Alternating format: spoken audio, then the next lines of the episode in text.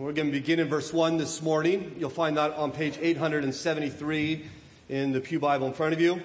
And uh, you will need your Bible open today as we follow along and work verse by verse. So I invite you to do that. And as you're finding your way there, I, I do uh, just want to take a moment and uh, to uh, thank uh, my brother uh, Steve Rogers. Where are you? There you are, Steve. Um, it has been a, a delight to work alongside and, and to have your help in pastoring this church for four and a half years. And uh, I'm not sure, you probably don't know all that Steve has done and, and poured his heart into. Uh, he's a man that likes to work behind the scenes, uh, but we are all richly blessed because of your ministry. In fact, it, without Steve, uh, you may not know this, uh, Steve chaired the pastor search committee that uh, brought me here, and so I have a very special personal thanks to my brother and, and, I don't know if it's the fact that he's a lifelong government bureaucrat, um, but it, it, was that I think it was like uh, 18 forms I had to fill out um, just to get the interview. And then uh, after the, how many, you, Steve, remember how many references you required? It, it was at le- least two dozen. Yeah. It was 20. Now listen, I'm, I'm a preacher, so I'm given to exaggeration. Uh, but but literally, it was at least two dozen references. Steve kept asking for, I need more rep. I don't know what they were saying about me, um, but um, we are thankful for you, brother, and uh, we would like to, to pray for you even in a moment. Well, first of all, let's consider the Word of God here in uh, Luke chapter 14, beginning in verse 1. Hear now the Word of God. One Sabbath, when he went to dine at the house of a ruler of the Pharisees, they were watching him carefully. And behold, there was a man before him who had dropsy. And Jesus responded to the lawyers and Pharisees saying, Is it lawful to heal on the Sabbath or not? They remained silent. Then he took him and healed him and sent him away. And he said to them, Which of you, having a son or an ox that has fallen into a well on a Sabbath day, will not immediately pull him out. And they could not reply to these things.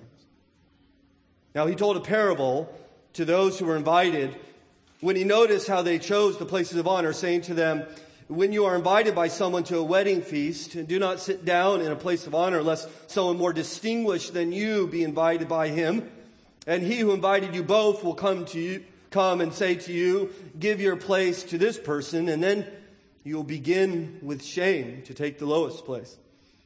But when you are invited, go and sit in the lowest place, so that when your host comes, he may say to you, friend, move up higher. Then he will be honored. Then you will be honored in the presence of all who sit at table with you. For everyone who exalts himself will be humbled, and he who humbles himself will be exalted. He said also to the man who had invited him, when you give a dinner or a banquet, do not invite your friends or your brothers or your relatives or rich neighbors, lest they also invite you in return and you be repaid. But when you give a feast, invite the poor, the crippled, the lame, the blind, and you will be blessed because they cannot repay you. You will be repaid at the resurrection of the just. Our Father in heaven, we're thankful for your word now and the words of Christ. We pray that you would give us hearts to rejoice in who Christ is and what he teaches us today that we might be made more like him. We are thankful, Father, for uh, this, this conference, the Native American Women's Conference. We're thankful for the 70 Native American women who came and attended. We ask, Father, that your blessings will be upon them even now. Uh, Father, that you would draw them close to you. You would bind up the hurting. You would pour out your love upon the lonely. You would indeed, even through the seeds that were sown, save the lost. And Father, we are also thankful this morning for um, our brother Steve and the work that he has given, the labor that he has sacrificed for this church and for your kingdom. And Father, we trust, even as we just saw, um, that he has a reward headed to him. We pray that you would help him and bless him in the ministries and the life that He has uh, in front of Him. And now, Father, help us as we consider your word. By your grace, we pray in Jesus' name. Amen. It was about 60 years ago when uh, the renowned, uh, world renowned classic scholar Dr. E.V. Rieu completed his translation of Homer into modern English through the uh, Penguin Classics series. And the publisher was so pleased with him that they, they asked this 60 year old man who had been an agnostic his entire life to publish the four gospels, to translate them from Greek into English. His son heard that his father took the job and he said, it will be interesting to see what father will make of the four gospels. It will be even more interesting to see what the four gospels make of father. But he did not have to wonder long. Within a year, Dr. Rieu, world renowned in his field, lifelong committed agnostic, responded to the gospel and surrendered his life to Jesus Christ. Such is the power of the transforming Word of God. It happened in his life, and it has happened many, many, many times in many other people's lives. It was almost uh, two years ago today that we started our study in Luke's Gospel. So happy anniversary to you. Sermon number 64 in Luke's Gospel out of about 100, maybe 101 sermons that we have or I have planned, I, I wonder what is Luke making of you? I wonder if you can look back on your life in the last two years and see how perhaps God has changed you through the study of His Word. I think of my own time. I believe by God's grace I am more in love with Jesus now than I was two years ago. I certainly know I hate my self-righteous heart more than I did grace. I feel grace growing in my heart for other people. This is why we study the Bible week after week. That's why we gaze upon God week after week. Specifically, as we look in Luke's gospel, we gaze upon the second person of the Godhead, our Lord Jesus Christ, in order that we might be changed by Him. And we gaze upon Him that we might become more like Him. We become like what we watch. You realize that, I think. My children would testify to that. They look at their daddy, gaze upon their daddy, and for better or worse, they, they become like me. So it probably doesn't surprise you that Friday night we stayed up late watching our Los Angeles Dodgers beat your Washington Nationals. Hmm? Hmm? They are my kids, after all. Hmm? My children like their mountains tall, just like daddy. They like their coffee black, just like their father. Right? See, we, we emulate those we admire. We become like those we behold. Nathaniel Hawthorne once wrote in the 19th century a short story uh, capturing this principle called The Great Stone Face. There's a story of a village underneath a mountain, and on the mountain was carved the face of a man. And, and, there was a legend that of this of this village. One day, a man with a face like that carved on the, the side of the mountain would come to the village and bring untold blessings upon the villagers. There was a boy in that village named Ernest who just loved that legend, and he would sit hours at a time growing up, just looking upon that that the face carved in that mountain, wondering when this man would come. Well, Ernest grew up. Occasionally he would hear a rumor that someone had come with a face resembling the mountain and he would run to, to, to investigate and always disappointed that he was not the one they were waiting for. Well, as Ernest searched for this man, he grew in love for that village and cared for many of the villagers. And one day a man was talking to him, looking at Ernest, and he could see the great stone face in the background. And suddenly the man threw his arms around Ernest and began to shout, Behold, behold! Ernest is himself the likeness of the great stone face. Right, this little story that Ernest had become like the one he beheld. It reminds me of what the, uh, uh, Paul said of the Lord Jesus in 2 Corinthians. He said, We all, with unveiled faces, beholding the glory of the Lord, are transformed into the same image from one degree to another. So Paul's saying the more you look at Jesus, the more you will become like Jesus, being transformed from one degree of glory into another degree of glory.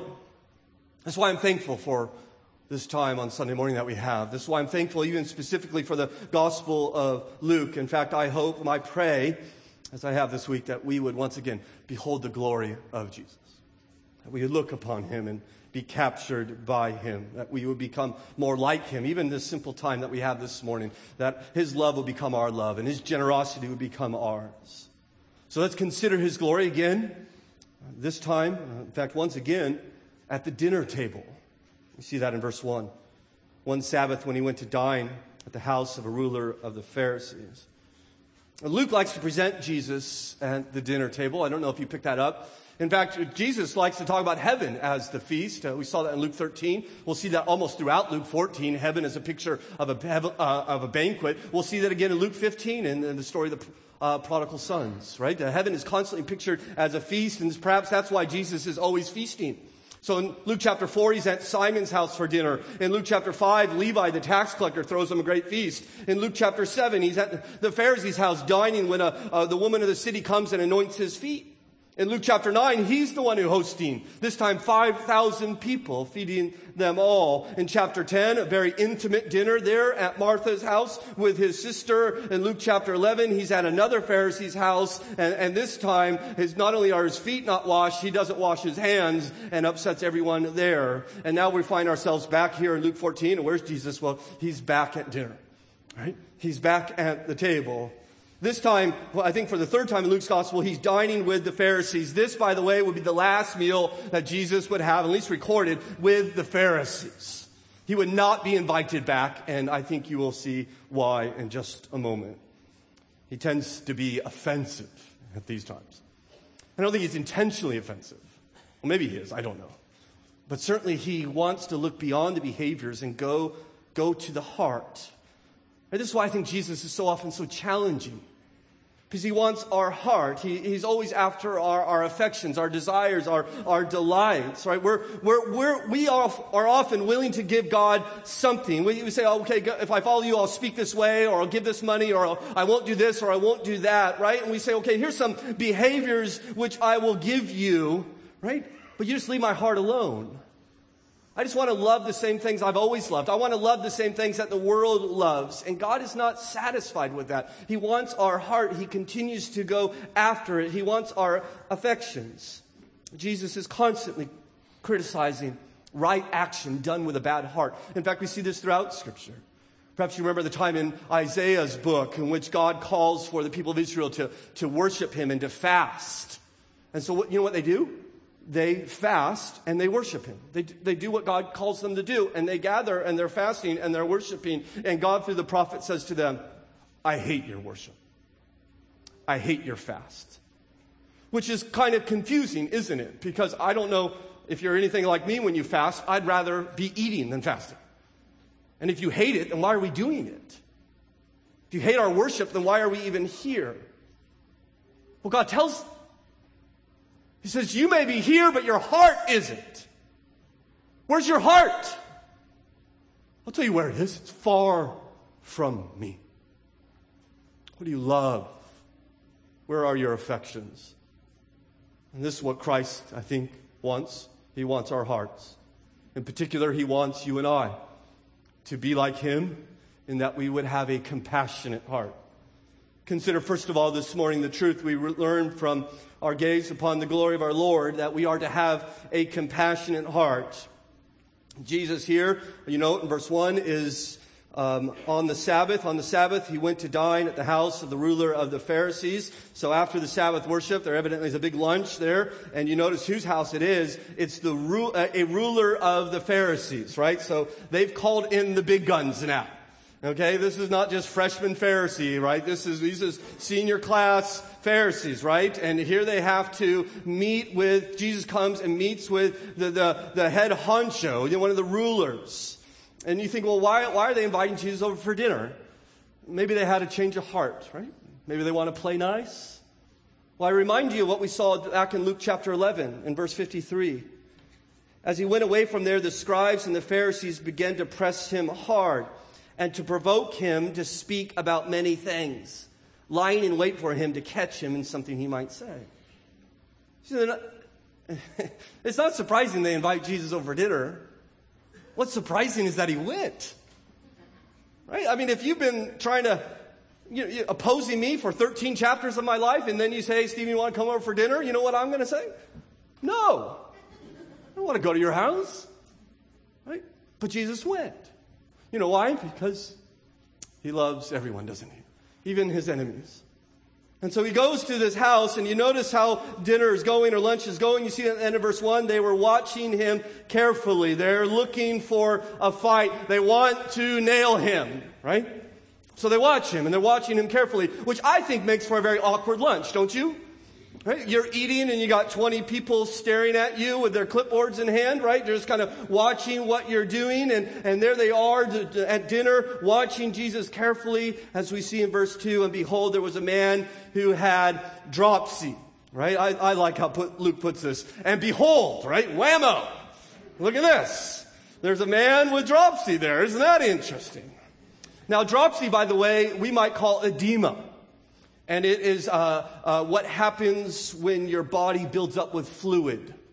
It is not a disease in itself, it's a sign of a more serious disease, most likely congestive heart failure or liver failure. And so your body gets swollen, usually starts in your legs, moves up your torso. It is very painful and often is a sign that you are soon going to die.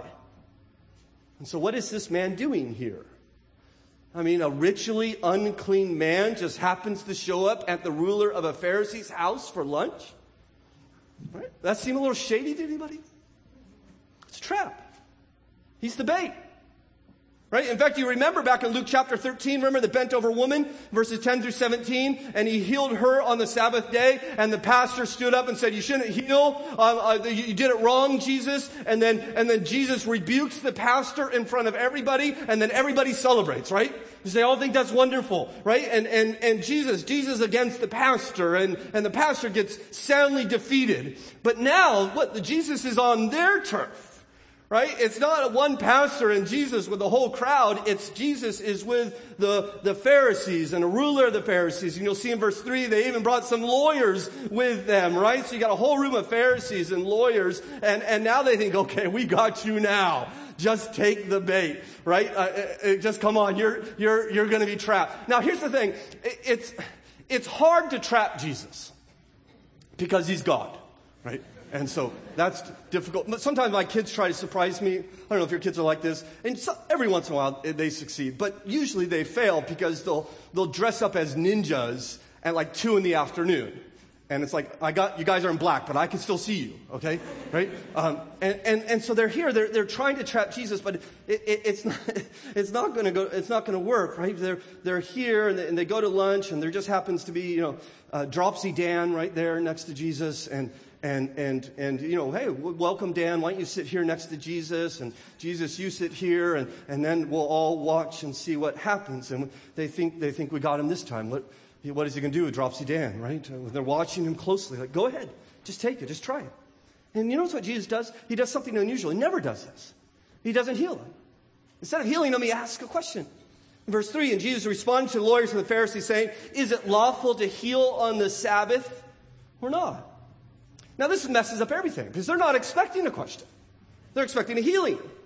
Right? In fact, he knows what they're thinking. You notice Luke says he responded to the lawyers and Pharisees, replied to them even though they haven't said anything. He knows their hearts. He knows what they're thinking. And he confounds them with a single question. Is it lawful to do this on the Sabbath or is it not?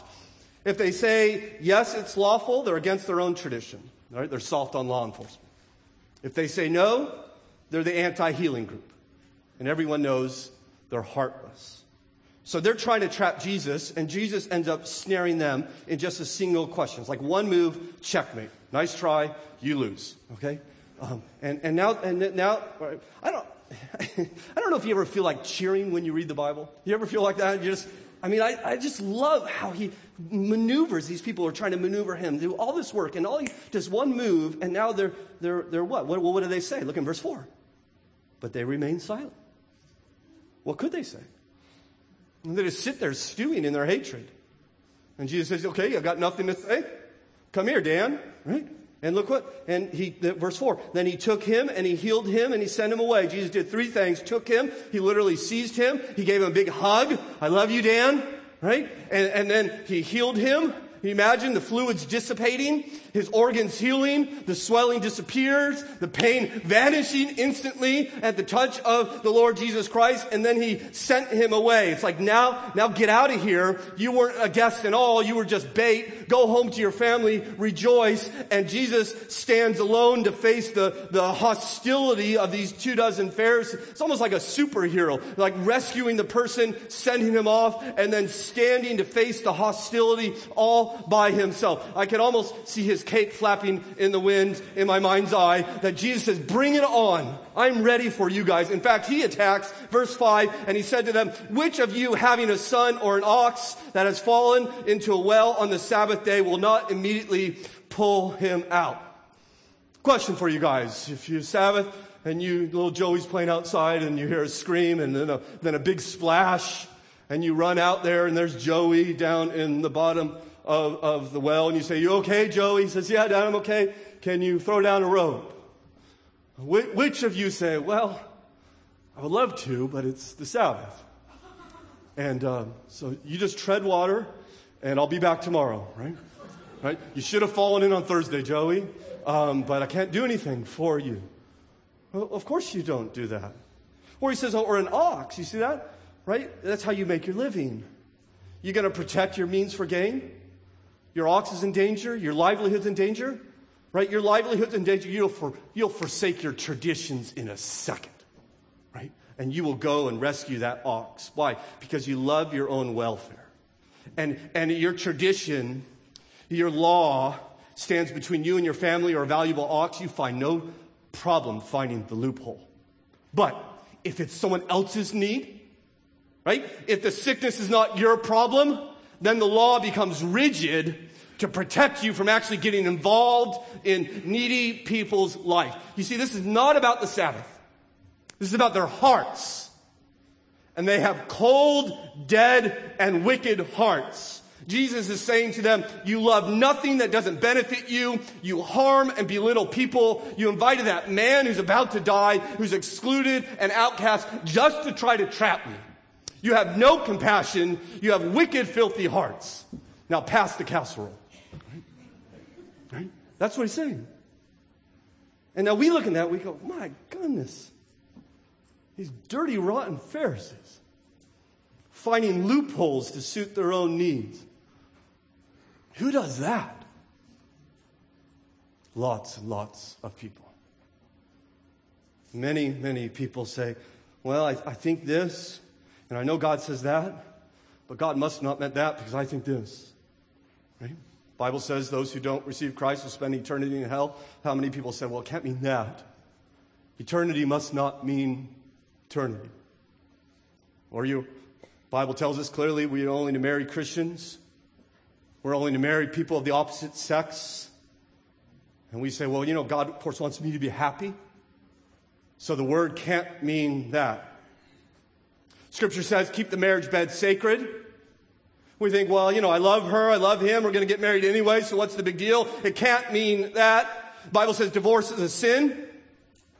We say, well, if God knew my situation, he would be okay with it. It can't mean that. The Bible says husbands love your wives like Christ loves the church. We say, well, you don't know my wife. Uh, wives, submit to your husbands as to the Lord. We, what 21st century? I'm not submitting to anyone, right? It can't mean that. The Bible says the first act of obedience is to be baptized, but then we say, but I have to get wet and I have to get in front of people. So I, am not, probably not a big deal if, if I don't. The, the scripture tells us to be subject to your elders, and the elders call for a fast. Or the elders say the best way to organize our church is through covenant membership. And you say, well, that's dumb. I'm not doing that. Right? Can't mean that. Uh, I'll, I'll, submit to them whenever I agree to them, but when I don't agree, then I won't. That's not submission, that's agreement. Right? The Bible says that p- pastors are only to be men. Right? We say, well, I want to be a pastor and I'm a woman. Right? I'm not a woman, just to be clear, but that's what people say. Right? And so can't mean that. Forgive 70 times 7. Right? Well, if you knew my situation, you knew the harm done against me, you wouldn't ask me to forgive her or him. Now, listen, if I haven't offended everyone yet, we could keep going. Right? And we do this all day long. This is our heart. We have a heart that wants to change the law of God to fit our own situation. Right? And so it's okay at times for us to lie or cheat or divorce or be unforgiving. Right? When it comes to us, the law is rubber. But when people lie to us and cheat us, do something against us, well, then the law is rigid. And Jesus looks at these men and he says, You use your rigid law to protect yourself from the inconvenience of helping needy people. You have no compassion.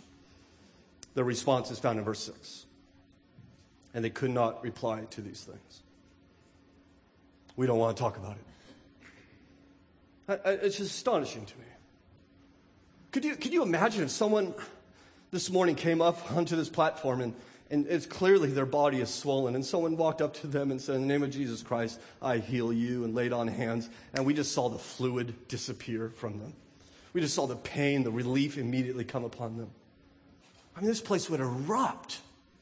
There'd be singing and praising and praying and celebration and hugs. And this man's life has changed. His life is literally saved, and there's what? Silence. They are silent. I don't know how long the silence lasted.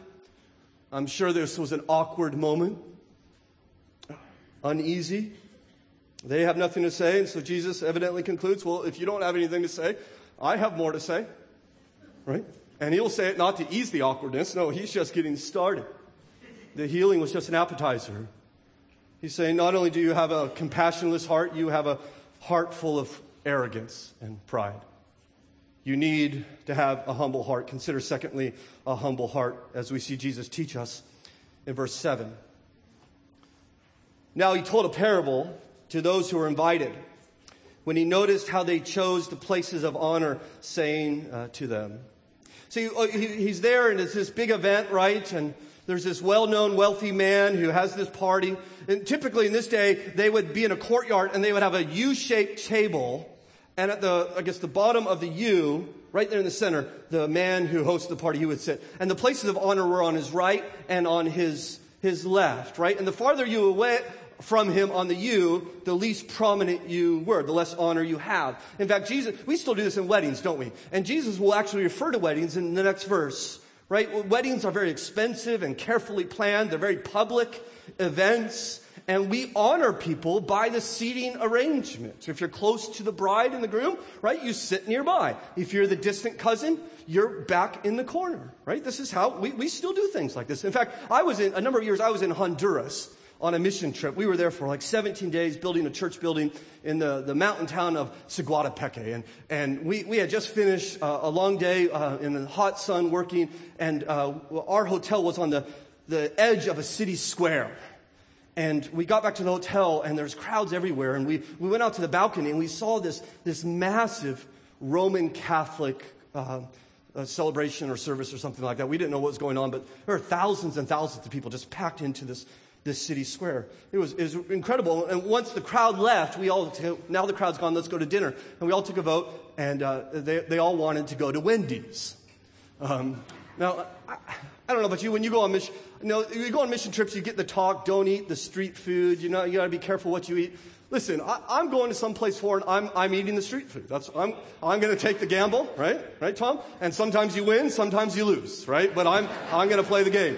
And uh, so, listen, I love you guys. And I don't want to be antisocial. I'm not going to Wendy's. I'm in Honduras. I could eat Wendy's in America. And so they all went, and I, I just started walking the town looking for a restaurant. Now, I don't speak Spanish, so I'm just restaurante or something like that. I don't know. That's Italian, but I'm looking for something. Um, and I walk into this restaurant, and, and I walk in, and I'm the only person in this restaurant.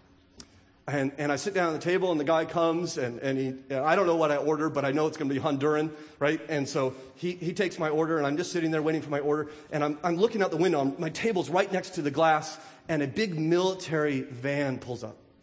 And they open the back and six uh, soldiers, all with their, their camouflage carrying assault rifles, get out of the back of the van.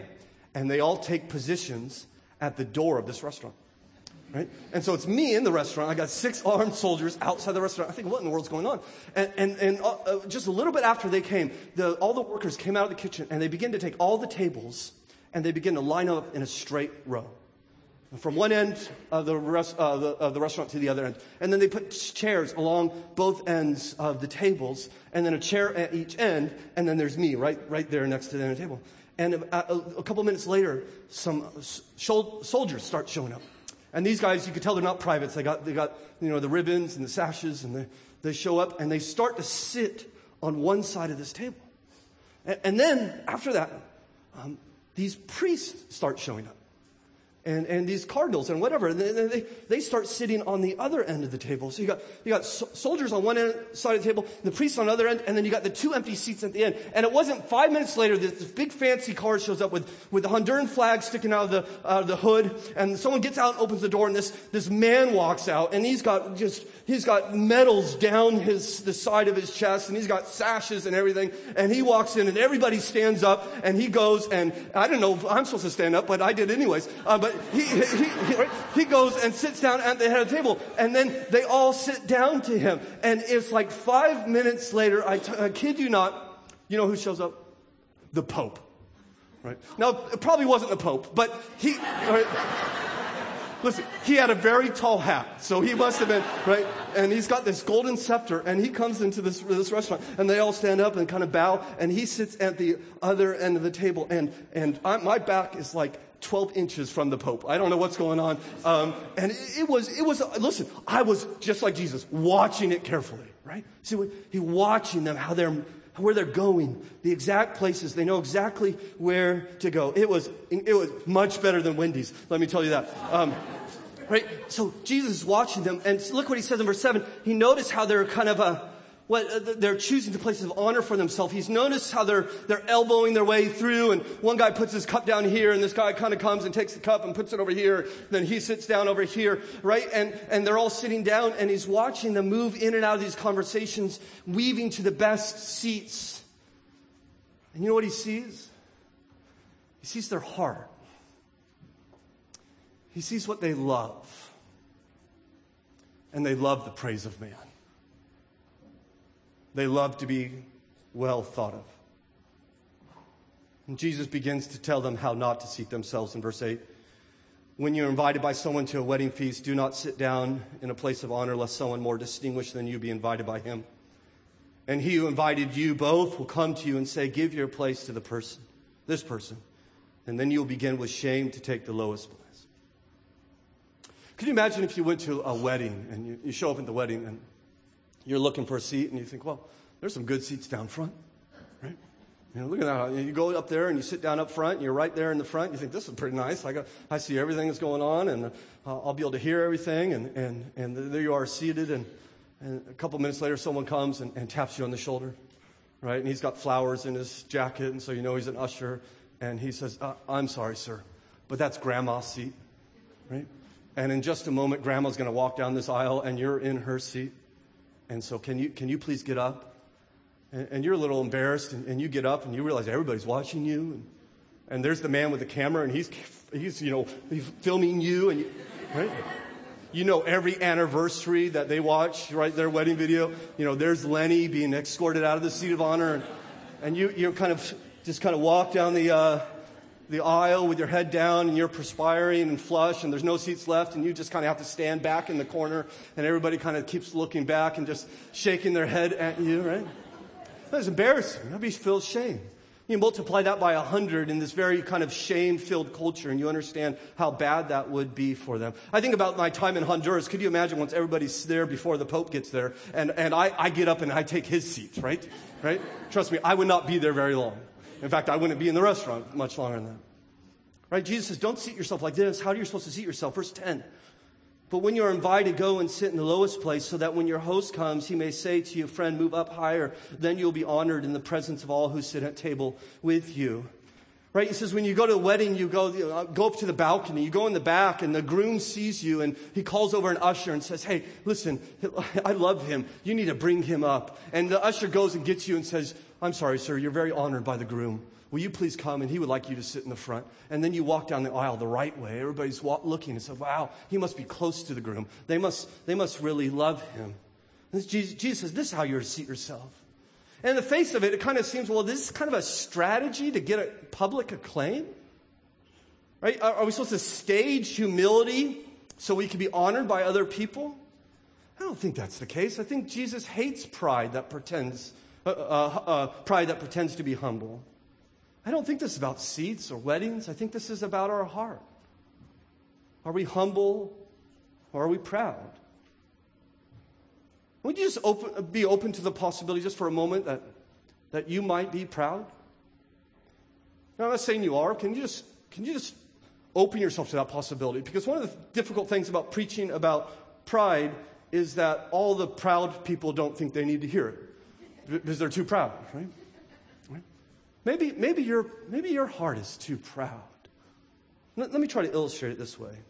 I got this um, flashlight here. See that? Um, it, in fact, I don't know if you, you noticed, uh, Don, this light is out, by the way. Right? Uh, you see that? You aware of that? And then look right here. You, you, guys, and look, the ceiling looks like it's about to fall over here. So, uh, and I'll tell you, this is a lovely room. I love this room, but um, one of the things I don't like the most is, is that, that light. You see that light? These are all very nice and lovely, but, but that, that blind does not close. And I'll tell you, in the summer, it's like a ray of light that shines right down here on the pulpit, and it's blinding. And I, I'm tempted to, to preach in sunglasses one day, I think. See, th- this is how we, this is how we, we often live this way, don't we? We walk around and we're, we're looking for things that are wrong in people. Where our hearts are focused on, on where people are messing up how people don't hold up to our standards. We're looking for ways in which we're better than other people so we can feel bad, better about ourselves. And we focus on the failures of other people. Or if not, what do we do? We focus on ourselves. And we, we, we exaggerate our accomplishments and we try to make sure people think we're witty and accomplished and, and, and, and try to get our comments into the story just so people will think that we know something about the topic. And we, we tend to, to, to, to you know, exaggerate who we are. We want people to think, make much of me, think highly of me. We could put the spotlight on ourselves. We could live each day thinking, I need to get the acclaim of other people. Or I'll tell you what we could do is, is we could do this.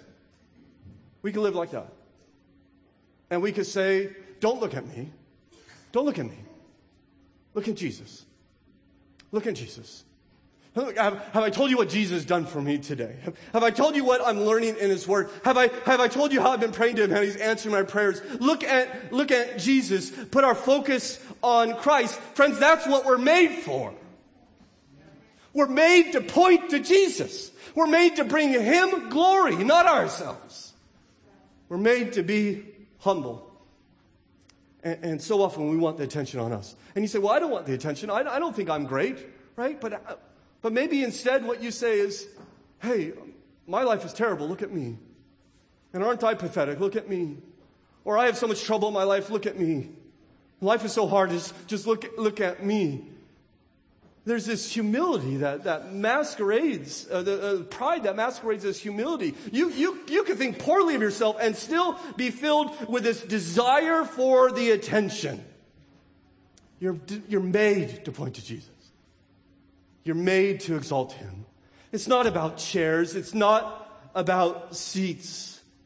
It's about Christ and who he is and what he's done and what he continues to do in our life. And here's the amazing thing. When we humble ourselves, when we're not thinking of ourselves, you know what Jesus will do for you? He will then exalt you. Look, look in verse 11. He says, For everyone who exalts himself will be humbled, and he who humbles himself will be exalted. You see, God loves to exalt his image bearers who point to him. He likes to exalt us in this life and certainly in the life to come. His mother sang of it when she found she would receive Jesus. He has brought down the rulers from their thrones, but he has lifted up the humble. Right? He, God will lift us up. He'll lift up the humble. It's because the humble people are, are, the people who look to God for help. The, the proud people, they go to God and say, I deserve acceptance. The proud people come before God and say, look what I've done. Look, I'm a good person. Look at what I've accomplished. You should accept me because of who I am. And it's those people that will be rejected because they are not what they think they are. Namely good. They do not honor God like they should. They do not keep His law like they should. And if you come before God filled with pride in your heart and say, accept me because who I am, you'll be cast away. It is only the humble who come to God, only the poor in spirit and say, I don't deserve to be accepted by you. I've failed you time and again. Have mercy on me. Be merciful to me, please. And it's those that God will exalt. This is often been called the gospel irony. Those who try to show their worthiness before God will be cast away as unworthy. Those who acknowledge their unworthiness will be accepted as worthy. This is not about seats and a wedding, it's about salvation. How is it that we're saved? We humble ourselves and bow our knee to Jesus Christ as Lord and Savior. The Bible says if you confess with your mouth that Jesus is Lord and believe in your heart that God raised him from the dead, you will be saved. It is not by your good works, it is simply by putting our faith in Christ. We are to humbly receive Christ and then we are to humbly to live for Christ. Are you humble? Do you confess your sins to people? The proud will keep their sins quiet. Do you have people in your life where you could talk to openly about your failings, or do you not do that because you're too proud to talk about them? The humble look for evidence of God's grace in other people's lives. Look for how people, God's blessing other people. The proud look for what's wrong in people's lives. The humble will willingly receive correction. It's the proud that chafe against being corrected. The humble study God, the way He's different. The humble study the cross and consider the costliness of God's love. Jesus looks at them and says, You are all filled with arrogant hearts. And you think by now the party's over, don't you? He's exposed their cold, uncompassionate hearts of prideful men. You think they would stop leaving, but no one leaves. And so Jesus says, thirdly, and we'll move quickly. Why we're at it, you're all greedy. You need to have generous hearts. Look in verse 12. He said also to the man who invited him, when you give a dinner or banquet, do not invite your friends or your brothers or your relatives or rich neighbors, lest they also invite you in return and you be repaid. But when you give a feast, invite the poor, the crippled, the lame, the blind, and you will be blessed because they cannot repay you. You will be paid, repaid at the resurrection of the just.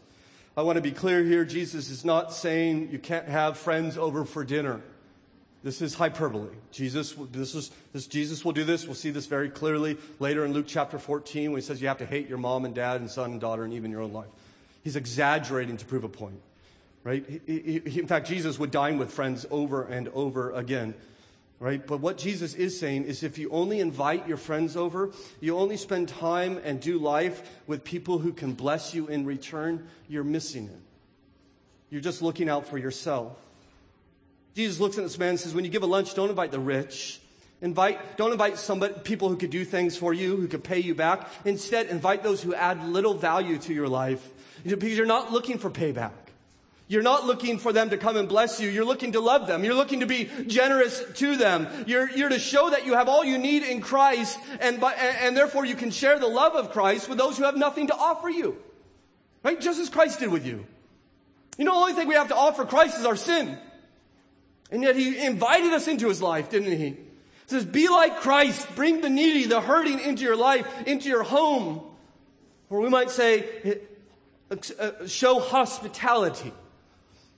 I don't often care for the word hospitality. I, I, think it's, it sounds like a, even in our context, sounds like a weak word. I, I think of hospitality, I think of Martha Stewart. I, I, don't, I don't know, maybe there's someone new. I don't know if she's still in jail or, or what's going on, but Right? I don't want to be like Martha Stewart. Right? I don't think that's what Jesus is saying. He's not talking about entertaining. He's not talking about place settings. Hospitality, the literal uh, rendering is welcoming strangers, bringing strangers into your life, into your home, your home, of course, is the place where you're nourished. The home is where you relax, isn't it? The home, you know, out there it's cold. At home it's warm. Out there things are disordered. At home you have things just the way you, you want them, right? It's not perfect, of course. No one's home is. But the home is a refuge, isn't it? The home is where you go to get refreshed. The home is your harbor. Hospitality means bringing people into your harbor. It means welcoming them into the heart of your life. It means being generous, not with your money, but with your life welcoming them into your home to refresh them with what refreshes you. You welcome them. You welcome the strangers into your home.